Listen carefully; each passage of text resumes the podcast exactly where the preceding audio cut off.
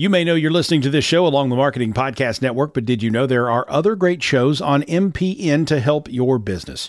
Christy Heiler hosts a fantastic podcast called Own It. Christy, tell us more about the show. Own It is all about celebrating women and non binary advertising agency owners. We talk about buying out of the Boys Club of Advertising because less than 1% of ad agencies are owned by women. And where can people subscribe? You can find the podcast at untilyouownit.com.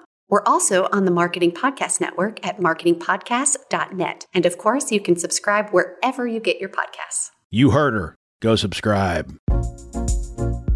Welcome to the Bridge to You podcast, hosted by yours truly, Monique Russell, where we focus on promoting Black unity worldwide through conversations that help us understand ourselves and each other.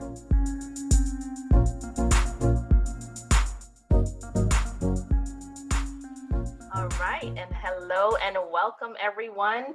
Today in the chair we have our special guest, Jessica, all the way from Detroit in the house. Jessica, is so glad to see you and have you here.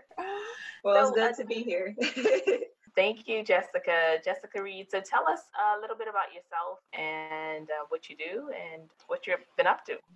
Yeah, so I was born and raised in Detroit, and five years ago I graduated from college, came back home, and ever since I've been working for a youth development program um, called Racquet Up. And what I do is just help support students academically, but I also um, kind of am there to be a mentor and a role model to them. So I've been doing that for the past five years, and I'm really passionate about working with kids, about encouraging people um, through my writing and, and, just by being like a, a genuine presence and I'm also passionate about laughing. Um, I love to just learn. So whenever I have opportunities to have a deep conversation with someone or to read up on anything, it just really makes me feel really passionate because I feel like there's always an opportunity to gain wisdom. Mm, I love laughing too, and I'm I'm I'm with you with, with with the book reading too. What's one of the books that you're reading right now? So I'm reading a book that my coworker got me called Not Nice. Um, she's a coworker, but also a good friend. So I should say that in case she happens to watch this. But um, it's about just trying to get out of the habit of people pleasing and feeling like we have to fit into this box of nice um, that is often put on, um, you know, placed as a, a, high value in society. And I think that that's something that I've been working through is just trying to navigate the difference between being kind and being nice. Um, oh. And figuring out my boundaries and figuring out like what are the shoulds um, that I really want to live by. You know what? I think that is just a perfect timing for what we're going through right now in the world yeah. anyway in terms of people pleasing i could definitely relate having been down that path as well mm-hmm. so based on the 2020 situation the new awareness that we're getting and this whole aspect of not being nice and being yourself and stepping into your your true greatness and your true passion what advice would you say, or what lesson would you say you've learned so far um, from the beginning of this year that you hadn't considered before? That's a great question. Um, I think, I don't know if it's something that's just like being just now taught to me at the beginning of this year, but just really trying to really understand my value as a child of God. And I think that that's something that has been big for me, always seeking approval and like what other people think um, and just feeling crushed because I'm always hungering for something that will never fill me up. Um, so that's just something that I'm really, you know, still walking through. Um, but I think it's a big part of my story and something that I hope um, with the rest of 2020 that I can, you know, really say that I'm thriving in that area. Um, but it's it's been hard to be honest. I, I I understand that too. Just going through the journey for me, I know when I started to learn more about myself, my history, and just the whole background, it really opened up a whole new world for myself. And I remember you talking to me previously. One of the things I was so excited to learn more about was your whole journey, like your journey of your studies. You know, what does it mean to you to be a Black woman, a beautiful, Black, powerful woman? What does that mean to you? To, to kind of clarify my studies, um, when I was in college, I went to Stanford. I majored in African and African American studies. Um, and that was something that I declared fall quarter of my freshman year um, because I took a class called Introduction to African and African American Studies. And growing up in Detroit, I think for me, I came even before I got to college. I had a lot of pride in, in being black and coming from a predominantly black um, city. But especially, I, I want to say like like right before I got to college, there was just a lot of negative stereotypes, negative portrayals about Detroit because we had went bankrupt. Um, we were always like at the top of the list for like the number of murders in the city, um, unemployment rates, everything like that. And I had so many positive experiences um, growing up here. Yes, there were definitely um, tough realities um, connected to like structural um, inequality, but I feel like I gained so many mentors. I had so many uh, just fun memories of like simple things like the ice cream truck coming in the summer or having like valuable um, teachers that I felt like I learned something from, um, and just feeling really gracious, grateful for like the programs that I was a part of that helped me to just learn parts about myself that I didn't realize were inside of me, powerful things. So I had this narrative of Detroit, but I was seeing like this dominant narrative of my city, a predominantly black city, 85% black or so. And it was discouraging to see that so many people had this fear driven narrative of like the place that I came from, a place that defined so much of me and how I came to see my blackness. So when I went to college, I took that with me, that determination to to really learn more about my culture and, and even more about my culture, my culture, I should say, but also to carry that Detroit pride with me wherever I went.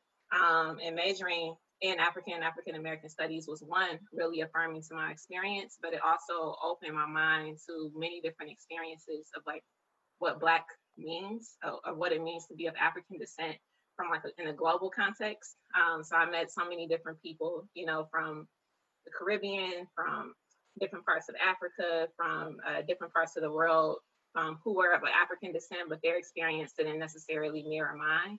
But it also just opened my, my eyes to like how like infinite in the for lack of better words um blackness is when it comes to like being an experience. And it's not monolithic but it's definitely um like beautiful. So like that's something that my major like really helped me to understand um even more. And i'm like just really grateful for that and i was also pretty involved um or very involved in the black community at stanford um like co-leading the black student union um living in an ethnic themed dorm um called Ujamaa that was just we were just proud and unashamed. And I think that that was something that I wasn't necessarily expecting going to a predominantly white institution, but it was a gift.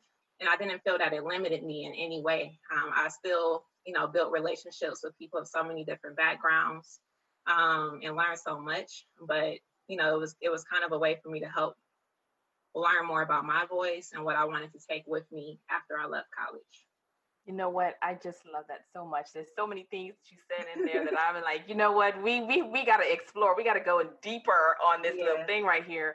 Yeah. So, just what's hitting me first of all is that there's so many parallels. So, your city, you were seeing this whole narrative, this negative narrative mm-hmm. about your city, but it didn't really match up with the reality of what you were experiencing or what right. you were remembering and and just building up that pride and i think that that's just so important to to make that distinction because for many of us if we see the negative stereotypes but sometimes that could be internalized and then mm-hmm. sometimes that impacts the self-esteem and the self-worth and then you really don't remember just how powerful you are so for you to say you know what despite of all of this noise coming around me, I was still connected to something that was just stronger than all the noise on the outside.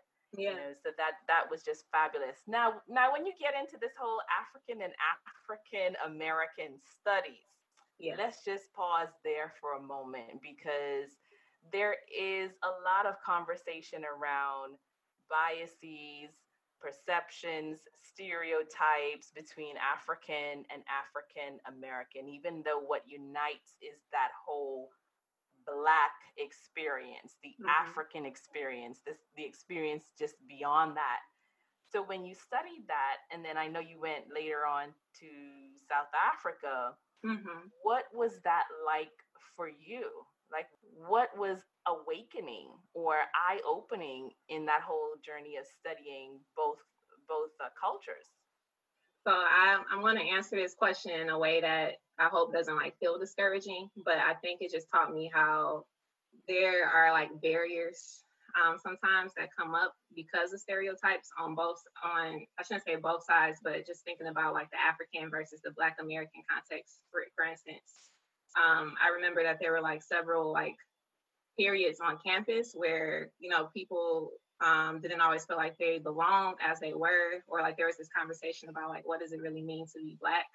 And I think for me, I I've just been trying to be intentional about um, trying to engage the power of like storytelling and relationship building um, because I think that that can help break those stereotypes that have existed for a long time um, for a large part because of slavery you know like I've been I'm as a as a Black American, you know, we are trying to we we still don't really know too much about where exactly we came from. Yes, there are like DNA tests, and we know that like West Africa is where you know like we were taken from, stolen from. But I think it's very complex, and when it comes to uh, navigating like those like misunderstandings within the the African diaspora and trying to like bridge any gaps, um, it can be a little bit, it, it, can require some work because we, we have to t- share our stories and we have to share our misunderstandings and share our frustrations um, in order to get to growth.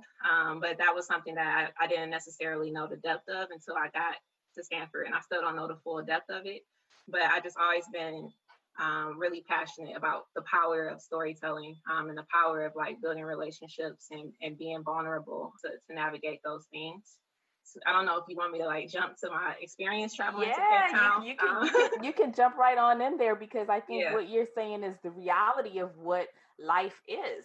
Yeah. Right. That that is the reality of what we see. We see and we hear people feeling um, different ways and having stereotypes between within the black community yeah. africans and african americans but we choose not to like you we choose not to subscribe to that belief. We choose not to play into those stereotypes and i think just like what you're saying it does take intention it takes work it takes self-awareness yeah. for us to be able to say wow we're not going to buy into that scam yeah. of you know superiority inferiority like we truly are one yeah so tell tell us about that experience where you traveled. Yeah, so I got to study abroad my junior year um, to go to Cape Town, South South Africa for two and a half months, and I was definitely nervous. That was my first time like really going like outside of the country, um, except for going to Canada, which is close to Detroit. Um, but I, I was really excited because that was a program that had a service learning component. So on one hand, we got to live in a different country, but we also got to build relationships uh, with people in the community there through service. So definitely had to navigate different conversations about like what's problematic. Um, I remember experiencing some problematic things at the hands of my college when um, I went on that study abroad experience, as far as like, yeah, just feeling really uncomfortable about some some of the ways that we were um, engaging with the community. But one of the like the most powerful things about that experience of going to South Africa in particular was like knowing their history of apartheid and learning more about that and how in America, you know, uh, the Jim Crow experience and just the history of racism in, in general in the country has a lot of like close like mirrors to the to the mm, to apartheid. Yeah, parallels. That's the word. Um, to to the experience of apartheid in South Africa, um, and just knowing that that was that ended the year that I was born, you know, in 1994, and so it was still fresh. And I had moments where I I could just like I felt very grateful to be inside, to be um, living um, at least temporarily in such a like beautiful country with all these beautiful beaches and just wonderful people and wonderful food and brides and all of this. Um, so many, so many wonderful things, but it was also shocking to like observe um, the level of disparity between uh, white people in South Africa and black people in South Africa. And then also knowing that like race was constructed differently because you also had colored people in South Africa. So I think you said, that, you said something powerful there. It yeah. was constructed yes differently. Mm-hmm. You yes. said something really powerful. What do you mean by that? Yeah, so that was like one of the biggest or one of the first things that I learned in college was just how race was a social construct. Um, it was created as a way to to keep to establish dominance and power between white people in America and black people in America because initially there were even white people who were in indentured servants in America. There were black people who were indentured servants, but slavery didn't come to be until there until white people wanted to create that economic power um, and treat us as less than human. So I think it's just really important to think about how like race doesn't look the same or isn't isn't thought of this as the same thing in different parts of the country. Like in Brazil, for instance, there are so many different categories. Um, and I know it changes year by year, but things are constructed for the purpose of power in this in this world. And I think it's important to be aware of that. You are schooling us over here, Jessica. We need your wisdom. We need your wisdom. So yeah, so if you think back now to South Africa, um, I remember the time when I was going to South Africa too. Really, really interesting um, experience. And if you think back, what would you say would be one of your most defining moments there? So I got to work um, as a teaching assistant at COSAT, the Center of Science and Technology, uh, which was a high school in Khayelitsha, South Africa.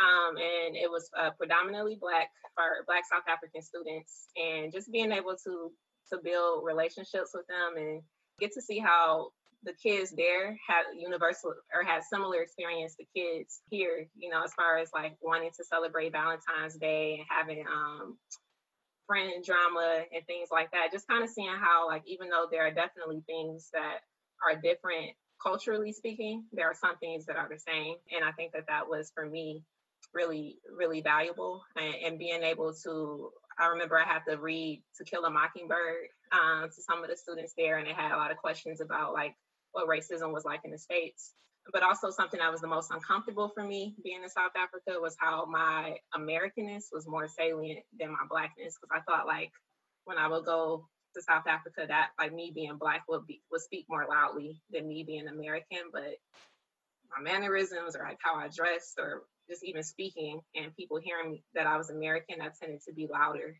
Um, and I tended to carry with it some expectations and some stereotypes that I wasn't quite comfortable with at times but it yeah. also led to a lot of a lot of great conversations and that storytelling, which I feel is like so important to kind of get to know um, each other on both sides. So, um, if you could share, like when you say storytelling, you know, yeah. I'm just kind of curious what one experience that you had because I feel like storytelling really does help to bridge. Mm-hmm. Um, you know, situations or helps us to get deeper understanding to see, you know what, we really got more in common than you think. If you could think about that storytelling experience for you in the context of where do you see things going in the future? If you could just imagine a world where fill in the blank. yeah. I think a lot about healing and joy because those are two big areas that I'm striving to experience in my life. And I feel like um, across the board when it comes to people of African descent, especially like healing is a very like interesting word because it can mean like different things to, to different people within the diaspora, you know. But I, I feel like it would be really amazing if relationships could be built across backgrounds. So Caribbean, people from Africa, people from who are black from America, people who are um, living abroad as expats or who are just of African descent in different places across the world. I think it would be really amazing if there can just be this openness to just like sharing about our experiences. And I think that like art is a powerful tool for that. So I really love poetry. I really love um, creative nonfiction and just like kind of just being open about my experiences, reflecting on um, like faith is a big thing for me, mental wellness or mental health, um, being a young adult, also being black, just all of those things, I think they can be re- just by sharing my story and also just being open to getting to know other people by asking those deep questions. I, I imagine like a, a community in a world where we just take the time to get to know each other. And I don't know like what that what that looks like necessarily because for me a big part of it was me like going to college, going thousands of miles away to Stanford and, and going to another country to experience a different cultural context but I just really hope that there can be a lot of accessible opportunities for us to just share who we are and like what lights us up, what makes us feel like way down. I think those those moments of vulnerability can help overcome like painful stereotypes or incomplete stereotypes. Mm, mm, that's so powerful. And you are showing up in your complete essence of vulnerability and transparency. so you are leading the way for all our listeners right now, Jessica, because this is basically how it starts. And I think that just having you share your journey and your experiences that allowed you to go a bit deeper, a little bit deeper, explore deeper within yourself. You had that curiosity within yourself. That's where it started. And from there, it kind of sprung into all of these different segments. Mm-hmm. And I mm-hmm. think when we have our ex- expectations, and we meet up with situations that really don't match up with our expectations, it can throw us off a little bit. But yeah. Having that curiosity, having that openness, having that bridge building, just like what you said, um, I imagine that same world where we're all learning about each other and we are celebrating each other and we're connecting with each other as well. And, and with that, eh, sorry to interrupt, but like with that being said, I know that it won't always like be easy. Like sometimes tough conversations will come up. Sometimes like feelings may be hurt in the process just because like people don't we don't always know like the fullness of somebody else's story so we might say something that's like problematic but i think if we're willing to take accountability and if we're willing to just to continue to like be in the in the vulnerability and not withdraw like when it gets hard um, i think that it can really like pave the way um, for some real like community um, to happen like it's never happened before. Oh yes, you got to be able to face the difficult stuff. Yeah. It is tough. It's not easy. I'm so glad that you said that because we definitely don't want anyone to leave thinking that it's just magical, it's not mm-hmm. tough, or it's easy because it's not. Right. But what you experience on the outside of going through that process, like a diamond, it comes out shining brighter and stronger and more connected. So, Jessica, yes. thank you so much for chatting with us today, sharing your story. If our listeners want to find out where they can connect with you, can you share how they can reach you on any of your social platforms? Yeah, so um, I have a blog called Roots and Hope. Um, so that's just roots and hope singular.com. Um, and that's where I share a lot of just like my story, and I hope to just encourage other people to know that they're not alone um, and that there is hope. Because I think I'm very just transparent about like my struggles with mental health and all of those things, and I just hope that that can be an area. Um, I think especially like within the Black context, that's it's really important to talk about. So I would encourage people to just follow me on there.